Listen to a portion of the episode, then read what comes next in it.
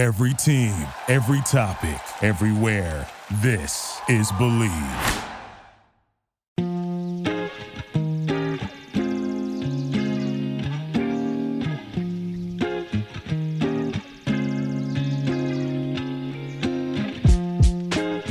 What is up?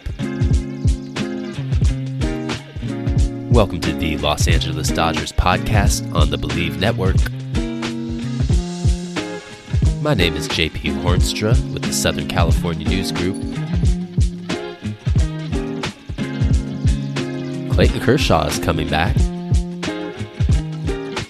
Justin Turner might not be. Tyler Anderson is signing with the Angels. It is the off season, folks. Up and running like a Rube Goldberg contraption. People even know what a Rube Goldberg contraption is anymore? They're more stable than an FTX serum account, if that's more in line with your frame of reference. Anyway, welcome back.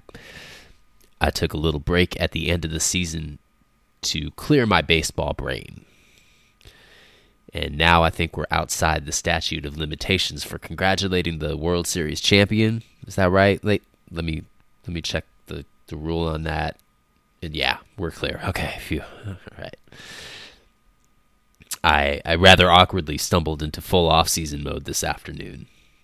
I was feeding my lunch to my nine month old. This is Tuesday.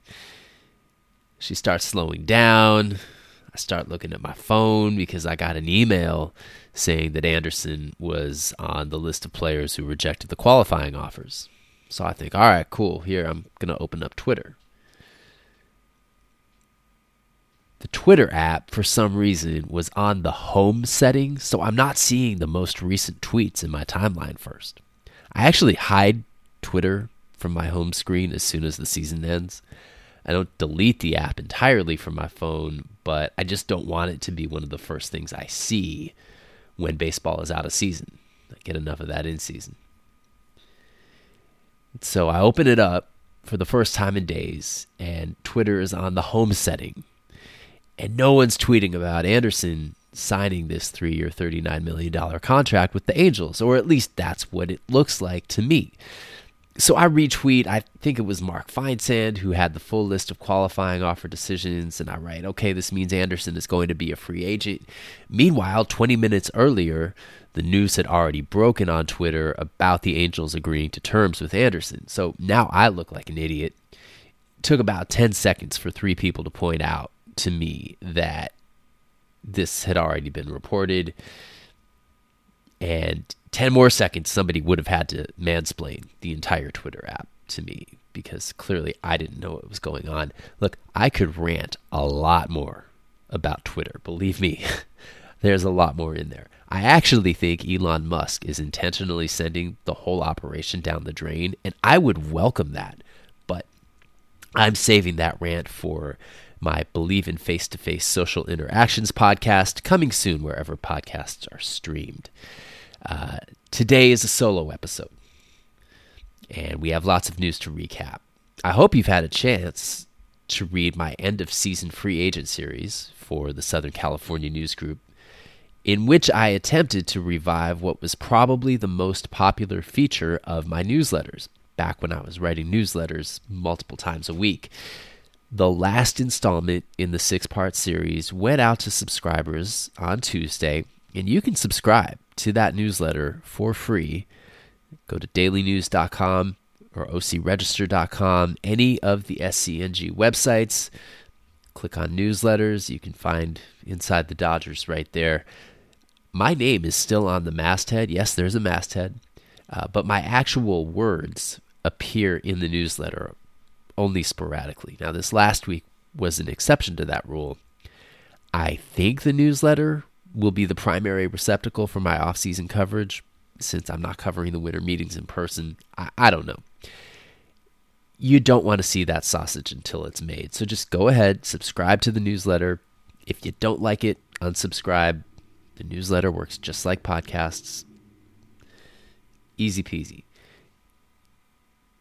Tuesday was the deadline for teams to protect eligible players from the Rule 5 draft by adding them to their 40 man roster.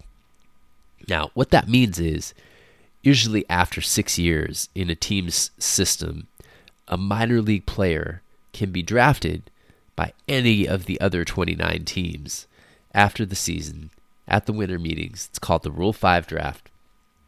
And if you take a player in the Rule 5 draft, you can keep him. You have to keep him on your 26 man major league roster for the entire season. Injured list stints accepted. So for the Dodgers, you look at a prospect like Andy Pages, Cuban outfielder. He's 21 years old. He's never played a game above double A. Had more strikeouts than hits at double A while batting 236 last year. Would some team actually take him in the Rule 5 draft, knowing they have to keep him on their roster for all of 2023? Absolutely. They would. If you're the Oakland A's and you know you're going to be bad next season, you look at Pages as a top 100 prospect that you can have for free. All you have to do is promote him a year early, ride out the rough patches in his development. After that, he's all yours. He's part of the A's organization, no strings attached. This is how the Pittsburgh Pirates got Roberto Clemente from the Dodgers. It's how Phillies got Shane Victorino from the Dodgers.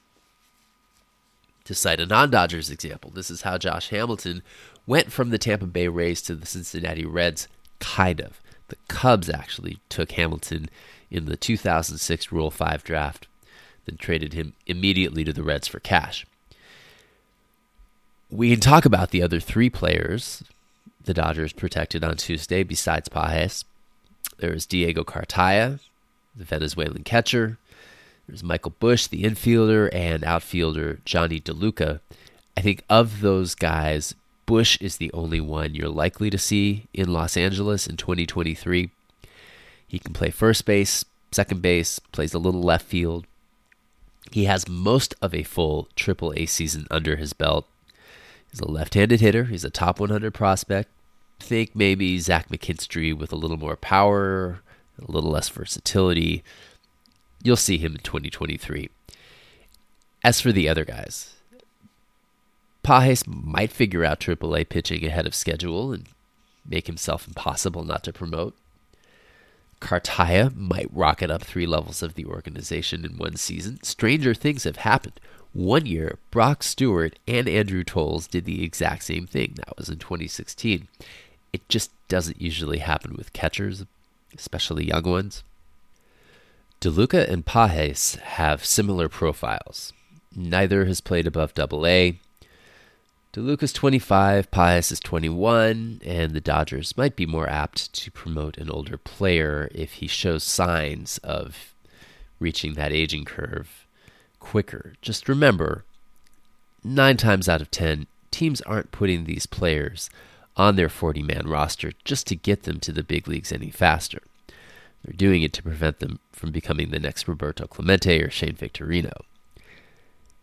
With that said, don't worry about the prospects who didn't have their names called on Tuesday. So, Bobby Miller, Gavin Stone, Landon Knack, some of these highly touted pitchers you've been hearing about aren't eligible for the Rule 5 draft this season.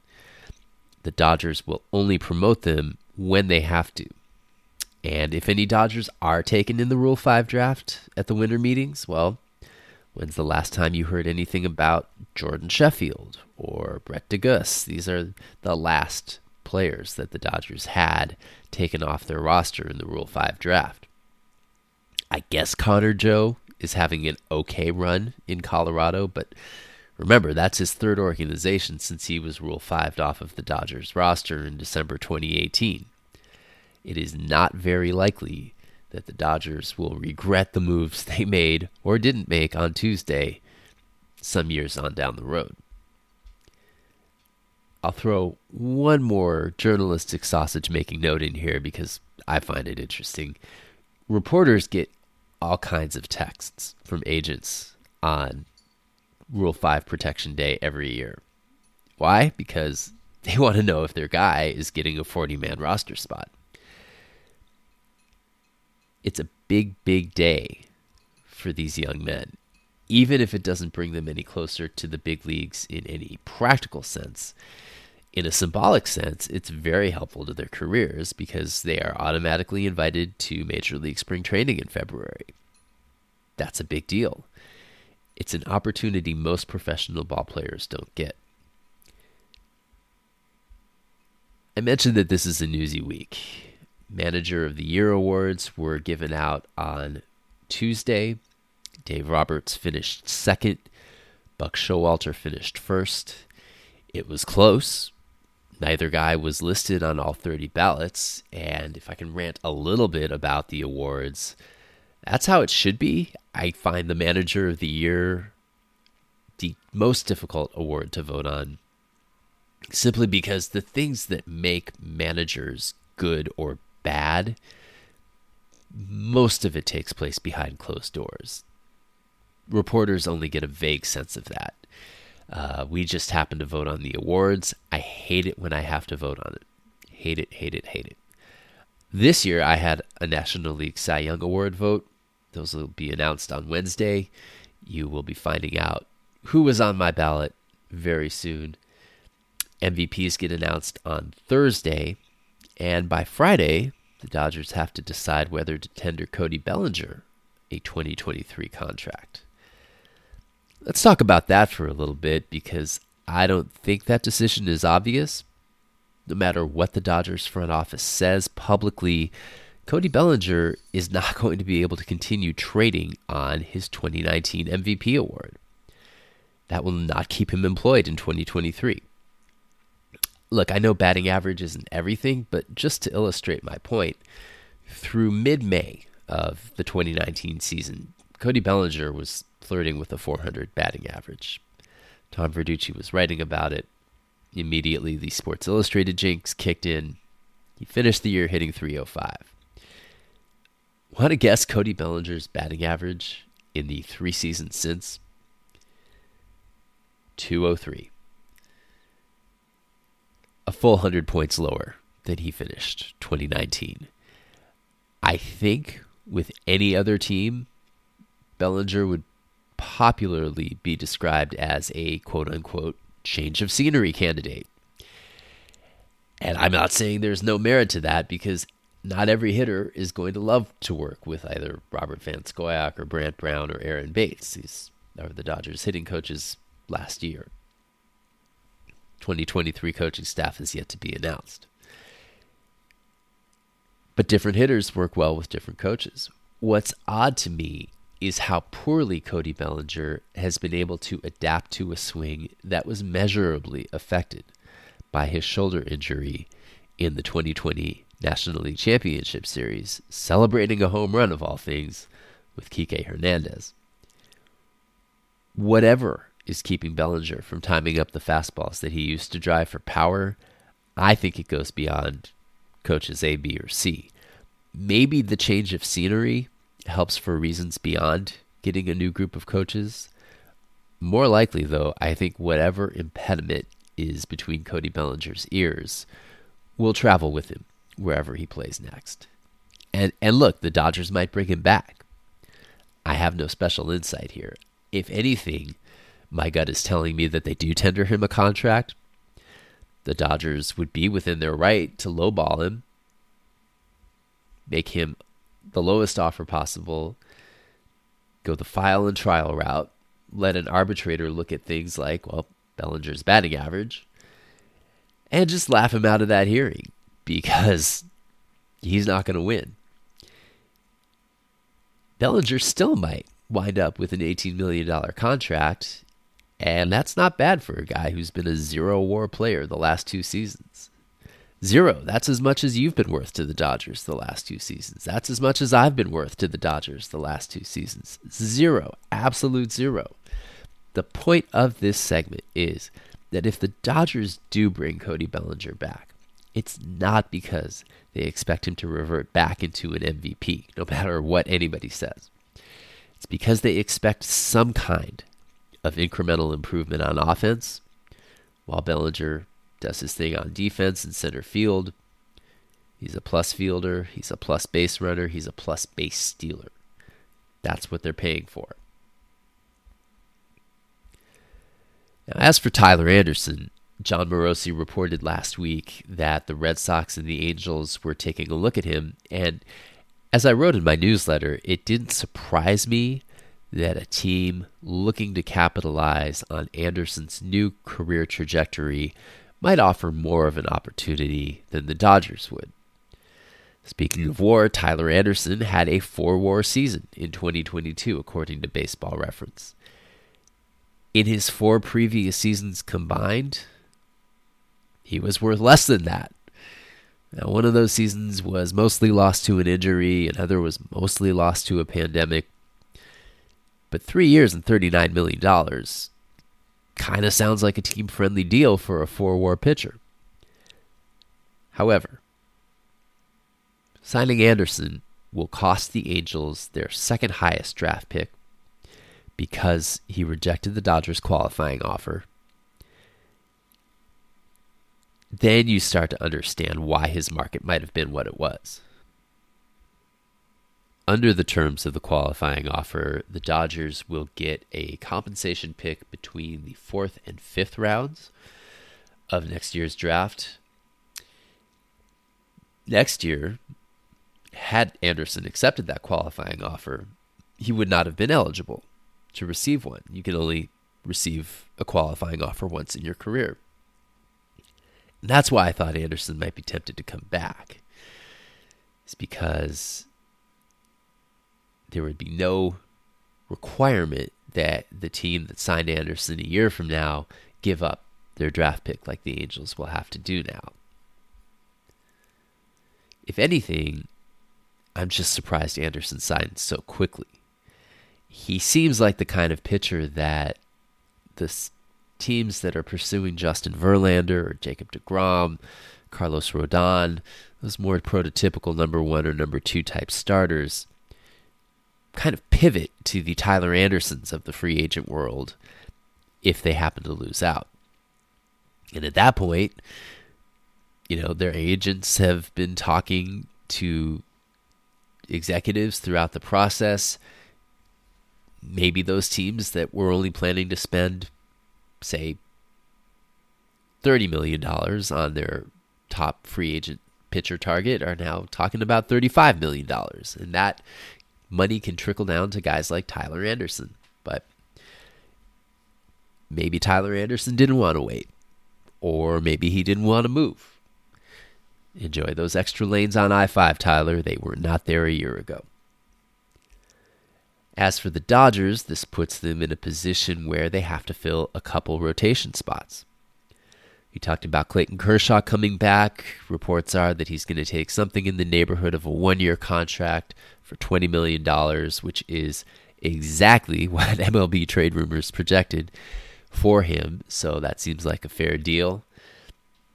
Dustin May's coming back. Tony Gonsolin's coming back. Julio Urias is coming back. That's four spots. Of course, you got Michael Grove and Ryan Pepiot still around. I don't know that you need somebody with a staff workhorse type quality to join that group. Tyler Anderson has been durable in every full season that he's pitched healthy. He's not somebody who goes two times through the order and then gives the ball over to the bullpen. He's a pitch to contact type pitcher. Maybe the Dodgers like that quality about him and they try to find that on the open market. Does that mean Justin Verlander? Does that mean Carlos Rodon? Maybe, but I don't think it's necessary because of the depth that the Dodgers have. Maybe they try to bring back Andrew Heaney, somebody whose injuries limited him last season, and even when he was healthy, he was basically a two times through the order starter. Jose Quintana is probably the most Tyler Anderson like pitcher still on the market. Look, I don't know which way this domino will fall. I just know that the Dodgers aren't done signing starting pitchers for 2023. Actually, they're just getting started. On that note, I will sign off for today. The next episode will not wait nearly as long to drop as this one. try to get Sean Green on here later in the week to discuss some of these topics that I've already covered today, but mostly a lot more. Stay tuned for that episode. Always nice to have Sean on. If you haven't already done so, rate, review, and subscribe to this podcast. Every subscription helps. Thank you for listening.